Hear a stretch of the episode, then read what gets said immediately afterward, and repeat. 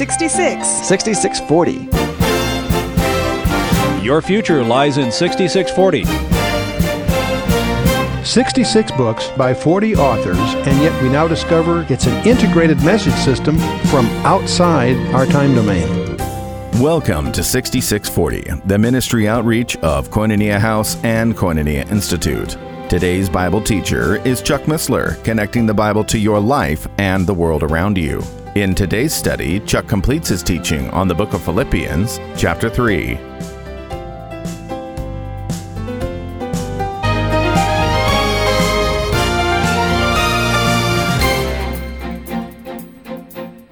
So it's sobering to reach, realize that each one of the representative seven churches in Revelation 2 and 3 were surprised at their own report card. We need to really reflect on that regarding our own. That should give all of us pause for reflection. And it must have been a shock to Samson when he thought he still had his old power, but when he woke up in reality, it had departed from him. Can you imagine the shock? of Samson, who began to take that for granted, that he had the special strength from God, that when he woke up and realized it had been withdrawn, that God had, uh, uh, in effect, abandoned him. What a shock. What a shock. So, verse 12 is not only a statement of the demands of discipleship, it's also an announcement of the principles by which this calling should be realized. First, he acknowledges that he was called by Christ Jesus, okay? Secondly, God had a purpose in calling him. Do you realize that God had a specific purpose in calling you? You need to be called, indeed, okay? He had a purpose in calling you, and the great adventure in life is to discover what that purpose is. And thirdly, he acknowledged that he puts an obligation on himself, an obligation to follow after Jesus. Do you take Jesus seriously? Is it the primary priority in your life? That's what we're talking about here. We're called by the God of the universe. We didn't choose him, he chose us. John 6, Jesus reminded, No man can come to me except the Father which hath sent me draw him, and I will raise him up the last, at the last day. He says that again in John 15. Ye have not chosen me, but I have chosen you and ordained you that ye should go and bring forth fruit, and that your fruit should remain, that whatsoever ye shall ask the Father in my name, he may give it you. Did Abraham choose God? Hardly. He was perfectly satisfied where he was in the Mesopotamian river valley in a pagan idol worshiping culture. But God called him to be the vehicle for his plan of redemption of all mankind, not just the Jews. You and I are beneficiary of the Abrahamic covenant. Moses likewise. David, the youngest of seven sons, was chosen. John the Baptist was chosen before he was born. When did, his, when did John the Baptist ministry start? When he's a few inches long and in uh, oh, weighed a pound and a half and was in the womb. He jumped for joy. Jumped for joy. Interesting. Paul was in the process of persecuting Christians. In each case, it was God's initiative. God called him on the Damascus Road. He wasn't on, the, uh, on, he wasn't, he wasn't on that path. And so it is with you and me. We're called. And we need to understand that God has called us, and the great discovery, the great quest is to understand, to discover what it is specifically He's called you to do. In each case, it's for a specific purpose. Every one that we can go through the scripture, always a specific purpose. And that's what he says in Romans 8. And we know that all things work together for good to them that love God, to them are to them who are the called according to his purpose. That doesn't apply to everybody. No. It applies to those who are the called according to his purpose. For them all things will work together for good. And yet it goes on, there's more. For whom he did foreknow, he did predestinate to be conformed to the image of his son, that he might be the firstborn among many brethren. And moreover, whom he predestinated, them he also called, and whom he called, them he also justified, and whom he justified, them he also glorified. Wow. And then from then on, you go to that incredible tour de force that wraps up Romans 8. But let's get back to Philippians 3, verse 13. Paul says, Brethren, I can't count not myself to have apprehended, but this one thing I do, forgetting those things which are behind and reaching forth unto those things which are before. Paul wasn't complacent. He was intensely committed to winning the race of life, of maximizing his opportunities. He wasn't complacent, he was driven. Uh, and, uh, you know, it fascinates me. Uh, when I, uh, as a teenager, I went through Ben Franklin's autobiography and Poor Richard's Almanac and so forth. Ben Franklin was on this kick of trying to develop a virtuous life, and he had an interesting approach. He made a list of 12 virtues, and he knew he couldn't do them all at once, so each month he would pick one, and that would be his focus. And that one, that, that, that one uh, month, that one virtue, that month would be his focus every day. And it's kind of interesting. The one thing, that's an important flag uh, phrase for each of us. In, in Mark 10, one thing thou lackest, Jesus said to the self righteous rich young ruler. Remember? That might have been Mark, too, by the way. One thing needful, Jesus explained to busy Martha when she criticized her sister. One thing I know, exclaimed the man who had received his sight by the power of Christ in John 9. One thing have I desired of the Lord, that, I, that will I seek after, testifies the psalmist in Psalm 27. One of the secrets of discipline is to concentrate on the one thing, the main thing. And uh, no athlete succeeds by doing everything, he succeeds by specializing. I'm fascinated. Ben Franklin also is always misquoted. His famous admonition is uh, uh always misquoted. He, he, he, what he actually said was be a jack of all trades and a master of one. Everybody misquotes him as jack of all trades, master of none. No, that's not what he said. His concept of an educated person was a person that knew something about everything and everything about something. In other words, to know enough to have a span of interest, and yet there is at least one thing that you know everything about. And for a Christian, that one thing has to be the Bible. You can know about a lot of other things, and that's very, very useful. But the one thing that you need to be a master of is the Word of God. And that's a lifetime challenge. And, uh, and anyway, uh, uh, let, uh, Paul says, let's not let nothing detract him. A double mind, uh, James tells, tells us, a double minded man is unstable in all his ways. Boy, if that isn't true, uh, more true in life, that people who are, are straddling. No, no. The people who are winning are, com- are committed and and, and perspicacious and, and, and, and uh, persistent. Forgetting the past is part of all this. When the children of Israel were delivered from the bondage of the world, in that case it was Egypt, they repeatedly yearned for, for the earlier, more familiar life. And Numbers 11 makes references. We remember the fish which we did eat in Egypt freely, and the cucumbers, and the melons, and the leeks, and the onions, and the garlic. But now our soul is dried away, and there's nothing at all besides this manna before our eyes. You remember when they're murmuring there. Paul says, Brethren, I count not myself to have apprehended, but this one thing I do, forgetting those things which are behind, and reaching forth unto those things which are before. Forgetting those things which are behind. Paul simply means we need to break the power of the past by living for the future. Uh, Luke 9.62 is, is a, a key verse here. Jesus said unto him, No man, having put his hand to the plow and looking back, is fit for the kingdom of God.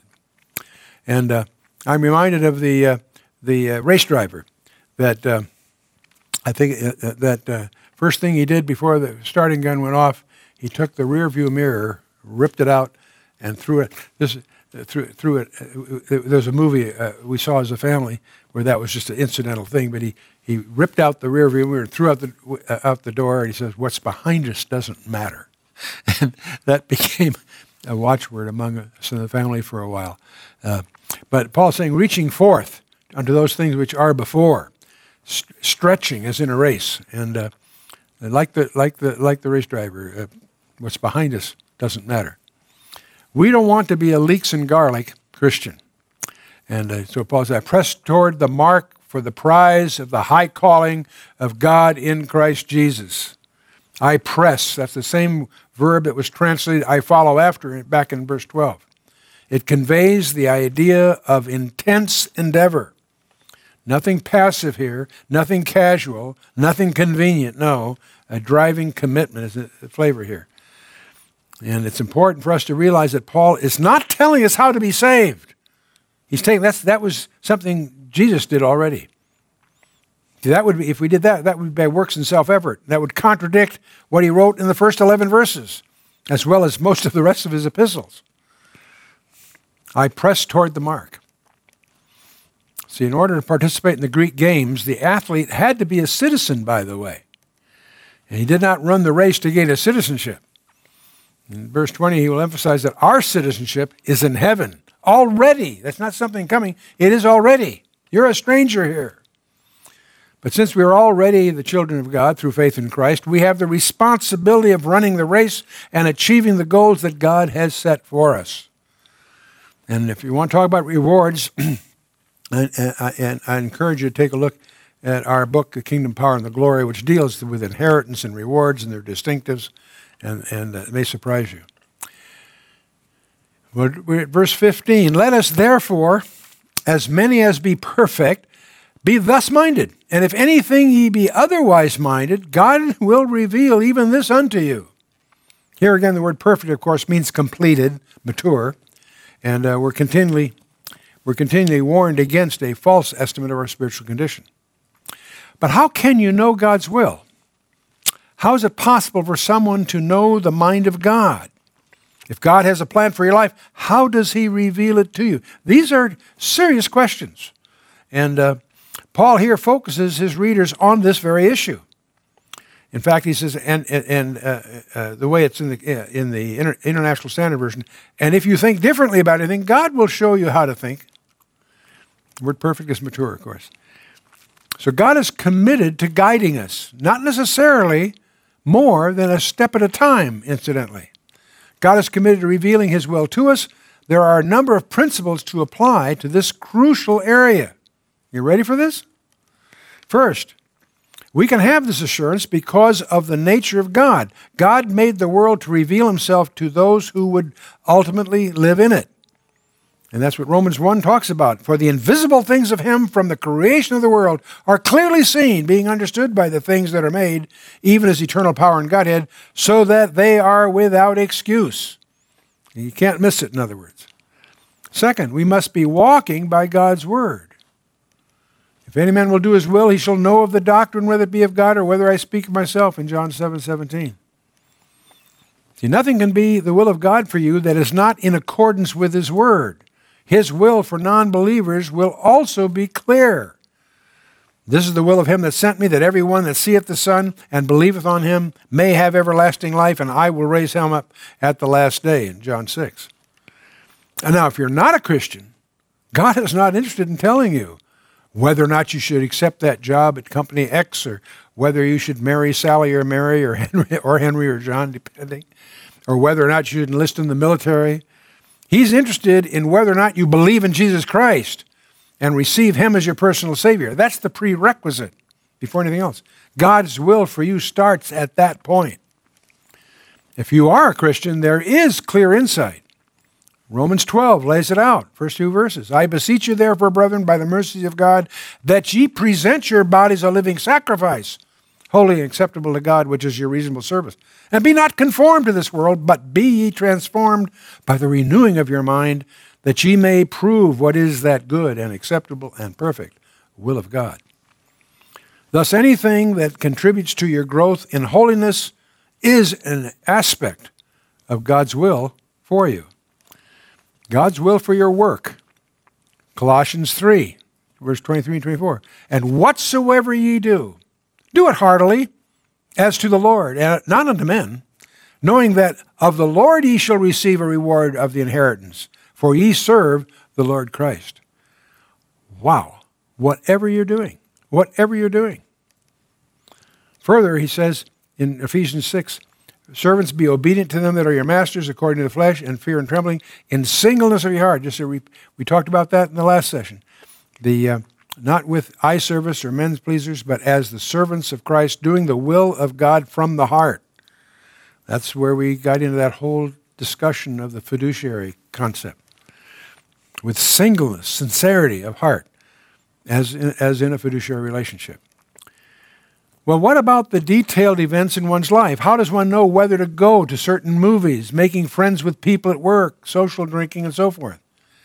Well, there's another predictable factor. Philippians 4, we'll bring this up in the next chapter. I'll put it in here, though. Finally, brethren, whatsoever things are true, whatsoever things are honest, whatsoever things are just, whatsoever things are pure, whatsoever things are lovely, whatsoever things are good report, if there be any virtue, if there be any praise, think on these things. Those things which ye have both learned and received and heard and seen in me, do, for the God of peace shall be with you. The third level here is another principle is daily fellowship with the, the, the Lord. He has assured us that, Psalm 32, I will instruct thee and teach thee in the way which thou shalt go. I will guide thee with mine eye. Well, to guide you with his eye, he must first catch our eye. You must, you must remain eye to eye with him. You can't know his will for us without a knowledge of God's word. And that's exactly what Psalm, again, Psalm 1, right up front. Blessed is the man that walketh not in the counsel of the ungodly, nor standeth in the way of sinners, nor sitteth in the seat of the scornful, but his delight is where? Is in the law of the Lord, and in his law doth he meditate day and night. Day and night. Peter said that we are, Peter 1, 1 Peter 1, um, born again, not of corruptible seed, but of incorruptible, by the word of God, which liveth and abideth forever. Has the word of God really penetrated your heart? Nothing else will do it. Not the words of a person, not a philosophy, not history, not science. That which is born of the flesh is flesh, and that which is born of the Spirit is spirit. And this is the first great blessing of a Bible study. The second is our sanctification. John 17, 17. Sanctify them through thy truth, thy word is truth. Now, it, it is through the study of the Bible and fellowship with God that we're increasingly as He would have us to be. Unfortunately, Christians often seek holiness anywhere but in God's Word. They seek it through reading other literature, by attending religious conferences, by emotional experiences, even mysticism. Do you want to know how relevant the Bible can be to your life and how God can use it to reveal His will to you? Then you must t- spend time reading it daily. If you are a Christian, God has a specific path marked out for you. You will find it only as you discover His will for you through the Scriptures. Paul continues in verse 16 Nevertheless, whereto we have already attained, let us walk by the same rule, let us mind the same thing. This typically requires us to reverse our standards to His. You know, in the Navy, we call that a turn 1 8. Uh, we would other call it just conversion. Turn one eight uh, is always in ten degrees. In other words, go back the way you came. No, we call that uh, co- conversion. There are many uh, in the Bible who began showing great promise, but failed at the end because they disregarded God's rules. They did not lose their salvation, but they did lose some of their rewards. In 1 Corinthians 3.15. finishing well is the name of the game finishing. So many people start well, and, and, indeed they may be saved, but they, don't, they, they won't be the overcomers. They won't have so much that's available to them if they'd been faithful. Lot is a good example in Genesis 19. Samson in Judges 16. Saul himself, 1 Samuel 28. Ananias and Sapphira, Acts 5. Were they saved? Probably, but they were taken out of the ballgame. And it can happen to us. Finishing well is the name of the game. Paul continues, Brethren, be followers together of me, and mark them which walk so as ye have us for an example. Parenthesis, for many walk, of whom I have told you often, and now tell you, even weeping, that they are the enemies of the cross of Christ. Even weeping. It's very strange that in a letter that's been devoted to joy all through it, to find Paul weeping, but not for himself, not for his treatment by the Romans, but for others. He was heartbroken over the way some professed Christians were living who minded earthly things. Broke his heart, actually weeping. Whose end is destruction, whose God is their belly, whose glory is in their shame, who mind earthly things. For our conversation is in heaven, our citizenship, the calling that we're worthy for. From whence also we look for a Savior, the Lord Jesus Christ. And we discussed this in earlier. The, the conversation is actually politeuma. It's translated conversation, but it means citizenship. It's a word from which we get the English word politics, strangely enough. So, as we mentioned earlier, Philippi was particularly fond of its privileged status as a Roman, as if on Roman soil. Just as Philippi was a colony of Rome on foreign soil, so the church is a colony of heaven on earth. Let's see, that's the parallel that Paul is drawing. That's why we started this whole thing by doing a review of Acts 16 and understand the, the, the, the mindset within Philippi that so much of this was so, uh, so uh, it shaped these things. I love the way Donald Grey Barnhouse summarizes us. You ready for this? We're a group of displaced persons, uprooted from their natural home, and on their way to an extraterrestrial destination not of this planet, neither in roots nor in its ideals. I like that. We're a group of displaced persons. Because Abraham looked for a city, he was content to live in a tent. For he looked for a city that hath foundations, whose builder and maker is God. Those all died in faith, not having received the promises, but having seen them afar off, and were persuaded of them, and embraced them, and confessed that they were strangers and pilgrims on the earth. For they that say such things declare plainly that they seek a country, and truly, if they had been mindful of that country from whence they came out, they might have had opportunity to have returned.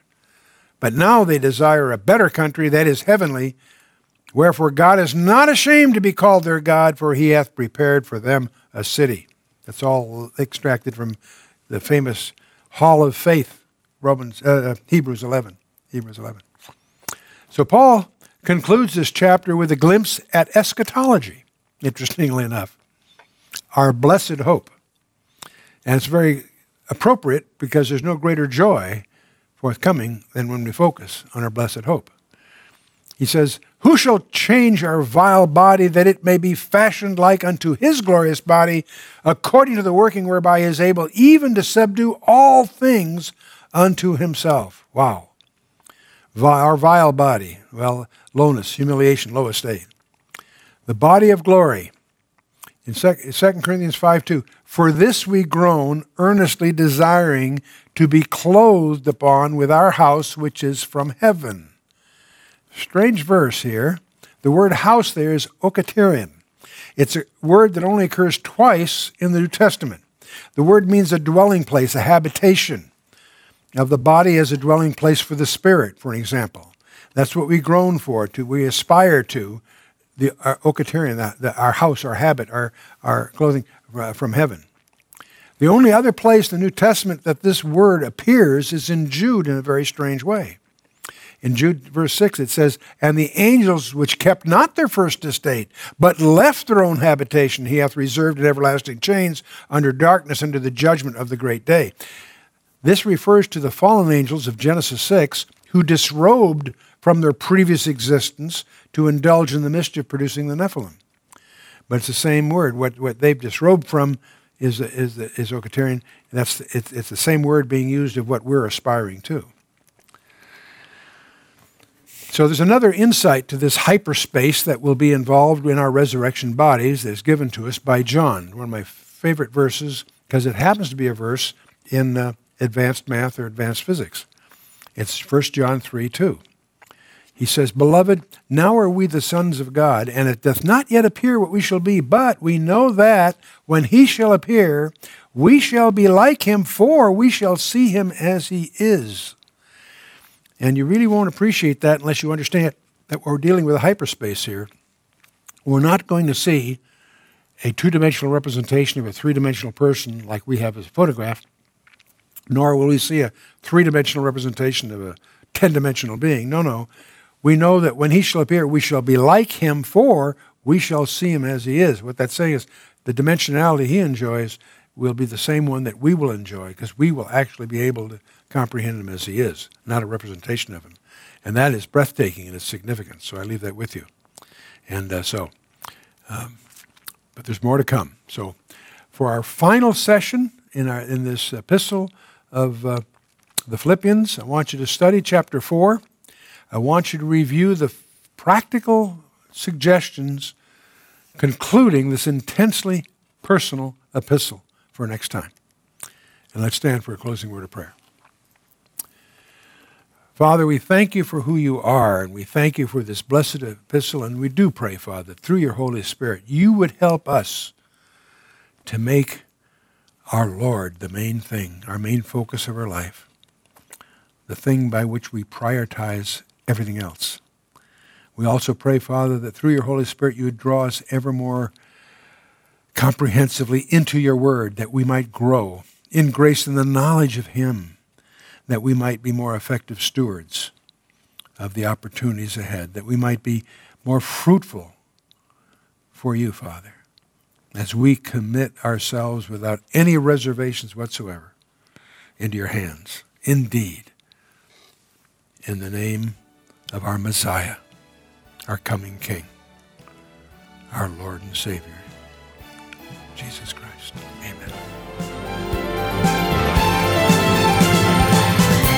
You've been listening to 6640, the ministry outreach of Koinonia House and Koinonia Institute.